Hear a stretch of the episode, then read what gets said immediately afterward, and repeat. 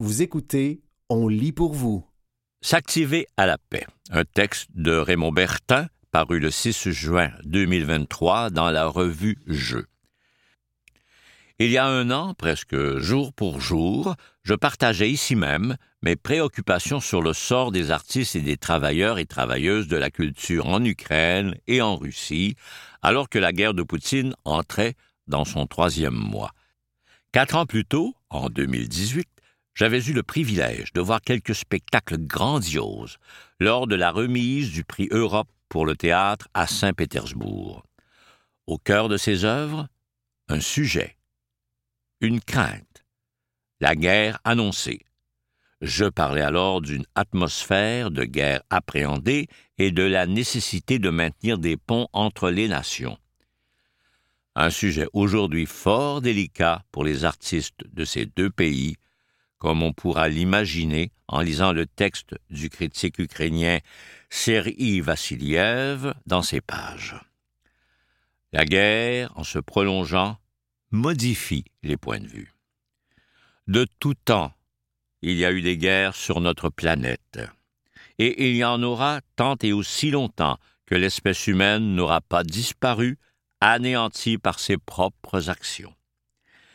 Les dangers d'une crise climatique sans précédent, apparemment inévitable, menacent notre survie à plus ou moins long terme et ceux d'un éventuel conflit nucléaire résultant du geste imprévisible d'un dirigeant fou nous pendent au nez. Nous avons donc deux luttes à mener pour espérer survivre, celle contre le réchauffement du climat qui se heurte à l'incurie de gouvernements menés par les industries et celle contre les visées dévastatrices de tyrans pour qui la vie humaine importe peu. Quel rôle le théâtre peut-il jouer? Joue-t-il dans un contexte de conflit armé? Nous avons sondé plusieurs personnes, artistes notamment, qui font ou ont fait face à des situations parmi les plus dramatiques qu'on peut devoir affronter. La guerre, on préférerait ne pas avoir à en parler, à lui consacrer un dossier. Mais elle s'impose à notre esprit, à notre cœur, à nos yeux, à nous qui ne la vivons pas, qui n'en mourrons pas. C'est toujours brusquement qu'elle se produit, même annoncée, comme en février 2022 en Ukraine, comme plus récemment en avril au Soudan, comme tant d'autres fois auparavant. Quand une guerre se déclenche, on ne sait jamais combien de temps elle va durer, ni l'étendue des dégâts qu'elle va causer. Ses retombées sont multiples, les répercussions et les séquelles durables sur plusieurs générations. Un spectacle comme Les sept branches de la rivière Otta d'Ex Machina nous le montre bien, où les descendants et descendantes des victimes directes de la bombe atomique vivent encore, des décennies plus tard, avec divers traumatismes. Si l'art a un pouvoir quelconque pour contrer les entreprises guerrières, c'est en s'adressant à notre tête et à l'empathie que nous pouvons développer pour les autres même habitant des contrées éloignées. Une autre production ambitieuse, celle de Rome, d'après Shakespeare, revisitée par Jean-Marc Dalpé et Brigitte Eikens, nous rappelait au printemps dernier que la guerre est un cruel jeu de pouvoir aux mécanismes tordus et intéressés qui se transmettent d'une époque à l'autre, d'un régime à l'autre. Ce n'est pas si fréquent tout de même qu'on aborde ces réalités sur nos scènes.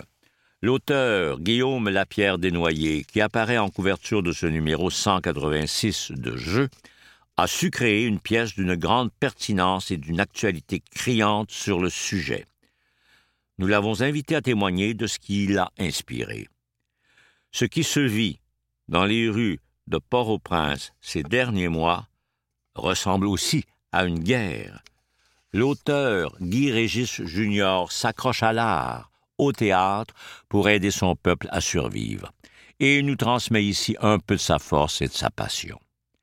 Si on lit bien ce dossier, guerre et paix, on verra que c'est vers la paix qu'il nous entraîne. Merci à celles et à ceux qui ont accepté de se pencher sur ces questions et de nous livrer leurs témoignages ou leurs analyses, bien nécessaires, pour garder l'espoir de jours meilleurs. c'était S'activer à la paix, un texte de Raymond Bertin, paru le 6 juin 2023 dans la revue Jeux. La guerre et la paix nous regardent. Un texte de Raymond Bertin paru le 6 juin 2023 dans la revue Jeux. Pour nous du Québec qui vivons dans un pays relativement calme et prospère, immense privilège qu'on ne mesure pas toujours, la guerre peut paraître une réalité distante car nos contemporains ou contemporaines ne l'ont pas vécue chez nous. Pourtant, ces derniers mois, difficile d'en faire abstraction et de continuer à profiter de la paix qui est la nôtre comme si de rien n'était.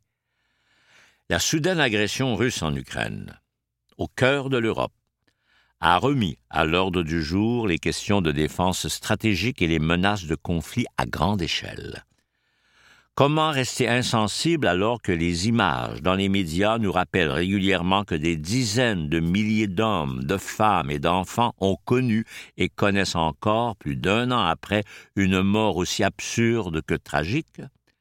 Mais des guerres, il y en a toujours qui sévissent quelque part sur la planète, notamment en Afrique, où elles font des victimes qu'on ne voit pas toujours. Que pouvons-nous y changer avec les moyens qui sont les nôtres, ceux de l'art Devant de telles catastrophes humaines, nous avons au moins le devoir de continuer à nous informer, de ne pas banaliser, de ne pas nous laisser distraire, de rester à l'affût de ce qui se passe. Pensez au lendemain. Ce sont quelques-unes des motivations ayant poussé l'équipe de rédaction de jeu à concocter ce dossier Guerre et paix. Dix-huit ans après celui intitulé Théâtre et guerre. Jeu 117, 2005.4. Si le conflit, élément dramatique essentiel, constitue la base du théâtre, ce dernier peut aussi servir à penser des plaies, à apaiser, aider à comprendre l'incompréhensible, voire permettre la survie en temps de guerre. Plusieurs des textes que vous lirez ici sont de forts témoignages sur de tels possibles.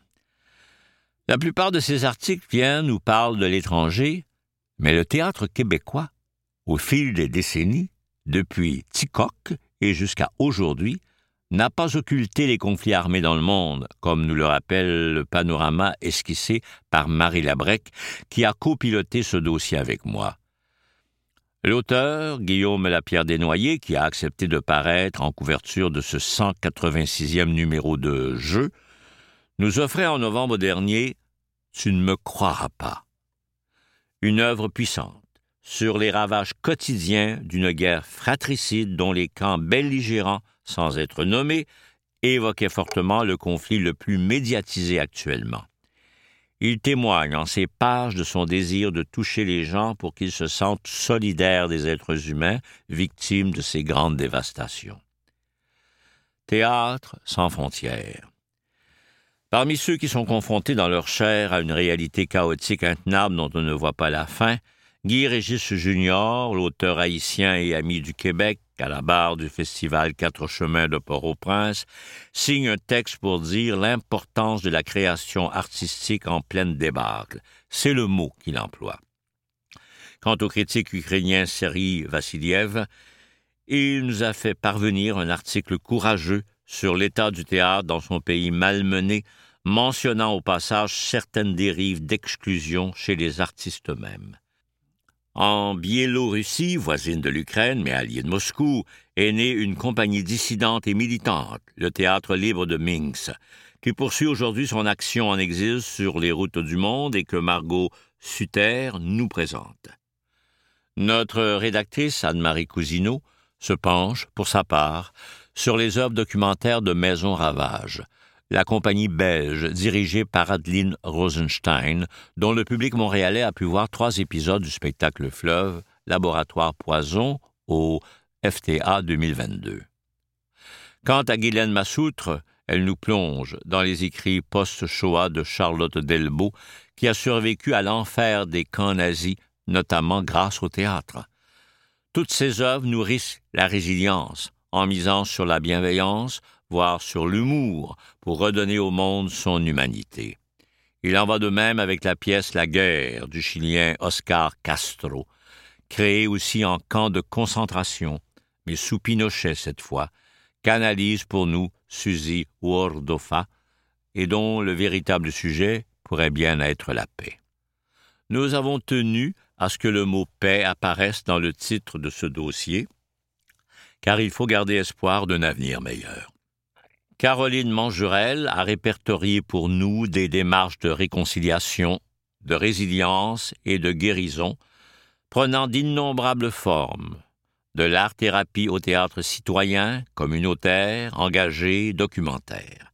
Les visées de ces approches artistiques donnant la parole à toutes les parties prenantes convergent en un théâtre des pacifismes qui, sur tous les continents, sert la paix et le vivre ensemble. Plus que jamais, l'humanité en a bien besoin. C'était La guerre et la paix nous regarde, un texte de Raymond Bertin paru le 6 juin 2023 dans la revue Je.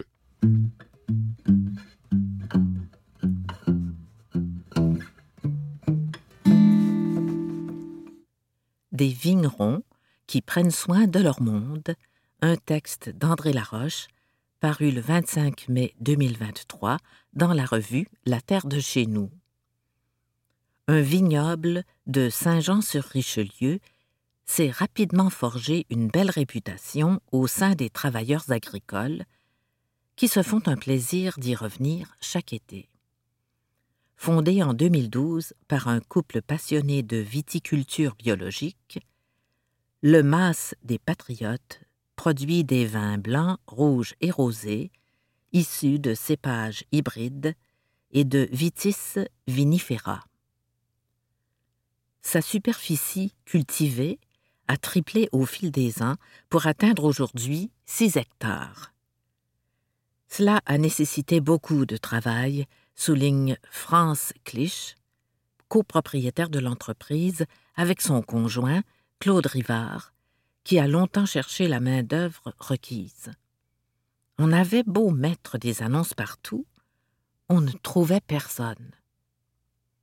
Avec l'aide de l'Union des producteurs agricoles et du service de recrutement AgriJob, les deux producteurs ont pu dénicher les travailleurs nécessaires dans la région de Montréal et à l'étranger. Reconnaissante, la vigneronne se fait un devoir de traiter ses employés comme elle-même voudrait être considérée. Ce n'est pas une stratégie d'entreprise, c'est simplement dans mes valeurs personnelles, affirme Madame Clich. Café et muffin chaud. Ainsi, les travailleurs sont accueillis chaque jour avec des tables emplies de café et des muffins tout droit sortis du four. À Noël, ils ont reçu du vin, des cadeaux et des cartes personnalisées. Des fêtes sont organisées pour souligner des départs. Ces gens-là se lèvent à 4h30 du matin pour venir travailler chez nous au gros soleil. Je prends soin d'eux car ils sont essentiels à mon entreprise, rappelle celle qui n'hésite pas à accompagner les travailleurs à l'hôpital ou à les aider dans leurs démarches administratives. L'un de ses employés les plus fidèles est âgé de 76 ans. Monsieur Vuitton habite à Montréal-Est, près de Repentigny. Il prend l'autobus à 6h30 du matin et retourne parfois chez lui à 8 heures du soir. L'été dernier, il n'a pas manqué une seule journée de travail. Je trouve ça incroyable, raconte France Clich. Devant la pénurie de logements, les deux producteurs n'ont pas hésité non plus à construire une maison pour loger leurs travailleurs venus du Guatemala. Madame Clich s'est même mise à l'apprentissage de l'espagnol, en plus de répertorier les épiceries d'aliments sud-américains. J'ai du respect pour eux, et cela devient réciproque. Alors je suis gagnante au bout du compte, conclut-elle. C'était Des vignerons qui prennent soin de leur monde, un texte d'André Laroche paru le 25 mai 2023 dans la revue La Terre de chez nous.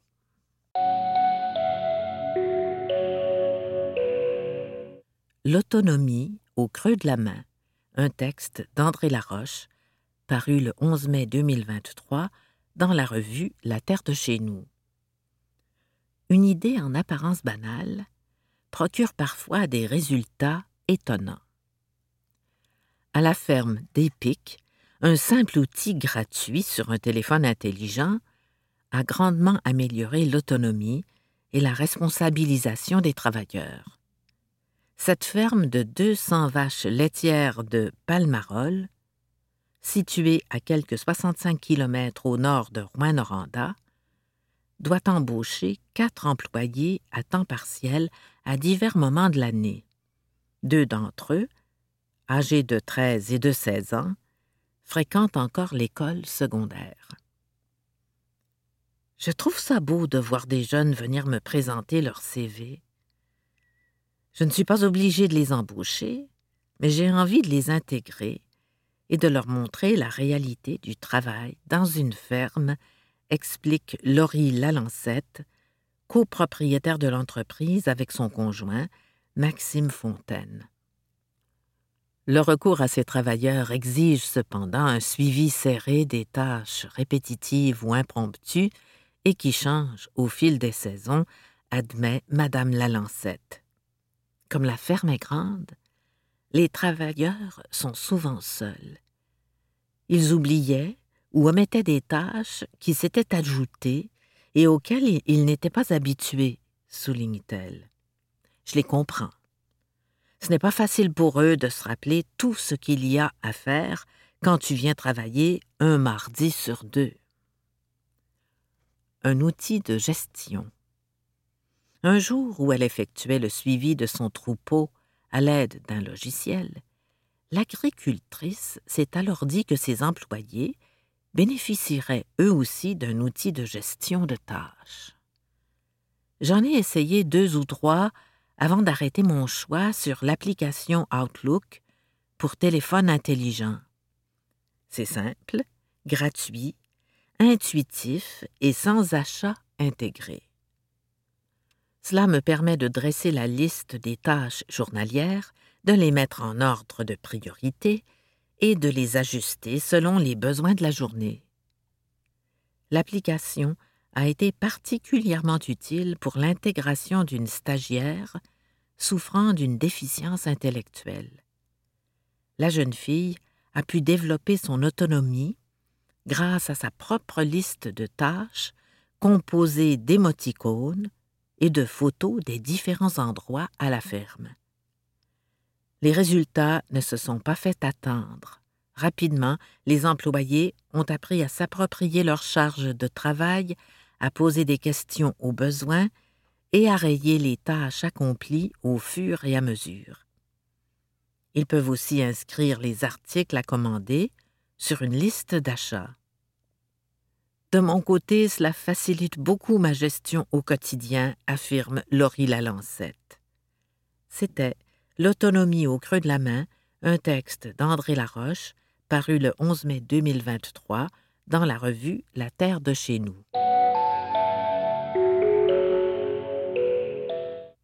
Une coopérative pour s'approprier son emploi, un texte d'André Laroche, paru le 26 avril 2023 dans la revue La Terre de chez nous.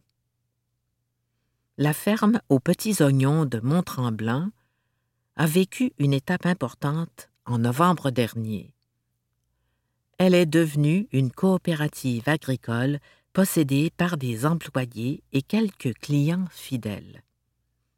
La réputation de cette entreprise maraîchère n'est plus à faire auprès des amateurs d'aliments biologiques.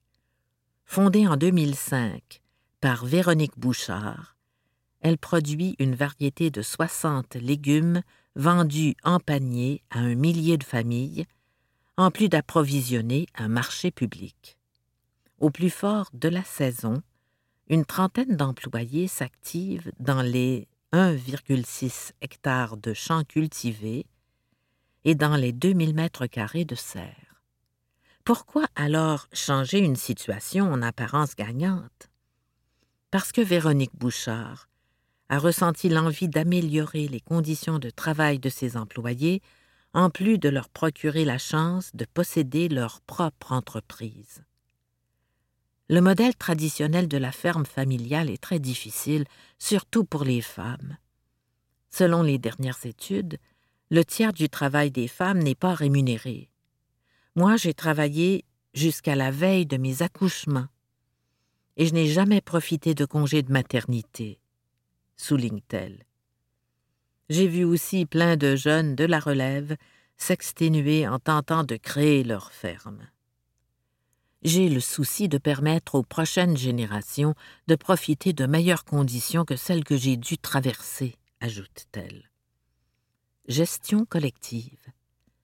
C'est ainsi que, convaincue que la sécurité alimentaire est une responsabilité collective, Madame Bouchard a naturellement décidé de transformer son entreprise en coopérative. Non seulement ce modèle permet de répartir le poids des tâches sur une équipe, mais il renforce aussi la pérennité de la ferme, dit-elle. La longévité d'une coopérative est deux fois et demi supérieure à celle d'une entreprise traditionnelle, affirme-t-elle. Le transfert officiel à la coopérative, formé de 15 employés et de 25 membres de soutien, sera complété en 2024. Mais déjà, la gestion se fait désormais de manière collective. La prise de décision prend plus de temps, reconnaît Véronique Bouchard, qui porte désormais le titre de directrice générale. Mais ce temps-là est récupéré dans la mise en œuvre, car tout le monde adhère rapidement au projet. La fermière admet avoir trouvé un plaisir renouvelé à son travail. Mes collègues réalisent maintenant la lourdeur de la tâche. C'est la première fois que je reçois des signes de reconnaissance pour mon travail. C'était une coopérative pour s'approprier son emploi, un texte d'André Laroche, paru le 26 avril 2023 dans la revue La Terre de chez nous.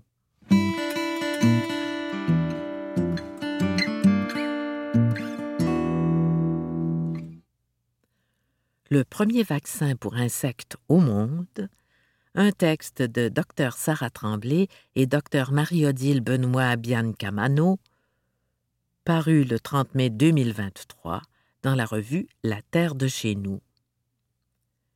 Les pollinisateurs, intervenants essentiels dans la reproduction des plantes, jouent un rôle important dans la biodiversité des écosystèmes en santé.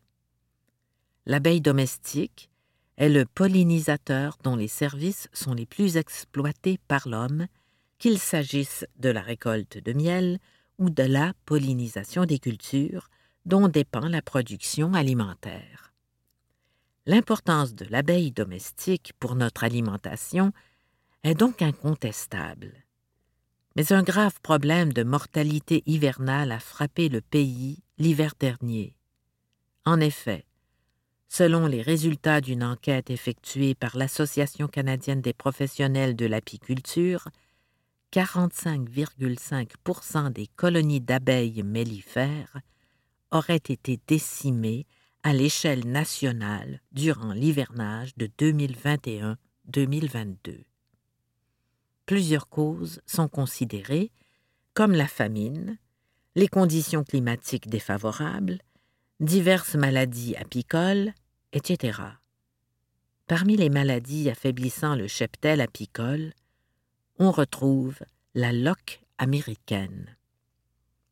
La loque américaine est une maladie bactérienne endémique au Canada qui préoccupe sérieusement les apiculteurs. Elle s'attaque aux couvains, plus particulièrement aux jeunes larves, ce qui freine le renouvellement de la population dans les colonies la bactérie produit des endospores, des structures infectieuses en dormance qui lui confèrent une excellente capacité à résister dans l'environnement et sur le matériel apicole, d'où la difficulté à contrôler la maladie. D'ailleurs, une larve morte contient des millions d'endospores alors que moins de dix sont nécessaires pour infecter une jeune larve en santé. La loque américaine est donc considérée comme une maladie très contagieuse. Et des mesures appropriées doivent être prises pour contenir les infections. Des antibiotiques, comme l'oxytétracycline, ont été homologués pour traiter la loque américaine au Canada. L'efficacité demeure toutefois limitée puisque la bactérie elle-même y est sensible, mais pas ses endospores. Le transvasement, soit le transfert des abeilles adultes d'une ruche infectée à une ruche propre en laissant derrière le couvain malade, est une méthode qui permet de réduire la charge d'endospores dans une colonie. Cette pratique est souvent combinée à l'utilisation d'antibiotiques pour en minimiser l'usage. Plus souvent qu'autrement, l'incinération des colonies infectées et du matériel contaminé, puis leur enfouissement, s'avère être la méthode de contrôle la plus efficace. Cela peut néanmoins engendrer des pertes économiques considérable. Fait intéressant, une compagnie pharmaceutique américaine a développé le premier vaccin pour insectes au monde afin de combattre la loque américaine chez l'abeille domestique et son utilisation a récemment été approuvée par le département de l'agriculture des États-Unis, USDA. Le vaccin est offert aux ouvrières sous forme de pâte sucrée. Elles le consomment, le digèrent et le transfèrent dans leurs glandes productrices de gelée royale. À leur tour, les ouvrières nourrissent la reine avec la gelée et le vaccin atteint ses ovaires. La reine est relâchée dans une ruche et le vaccin est transféré aux œufs lorsqu'elle commence son travail de ponte. Ainsi, les larves en développement, maintenant vaccinées, sont immunisées à mesure qu'elles éclosent. Cette nouvelle biotechnologie s'annonce prometteuse pour toute l'industrie, puisque la santé des colonies n'affecte pas seulement les apiculteurs, mais aussi les prix et la disponibilité des denrées alimentaires. Il vaut toujours mieux prévenir que guérir. C'était le premier vaccin pour insectes au monde, un texte de Dr Sarah Tremblay et Dr Marie-Odile Benoît Biancamano, paru le 30 mai 2023 dans la revue La Terre de nous.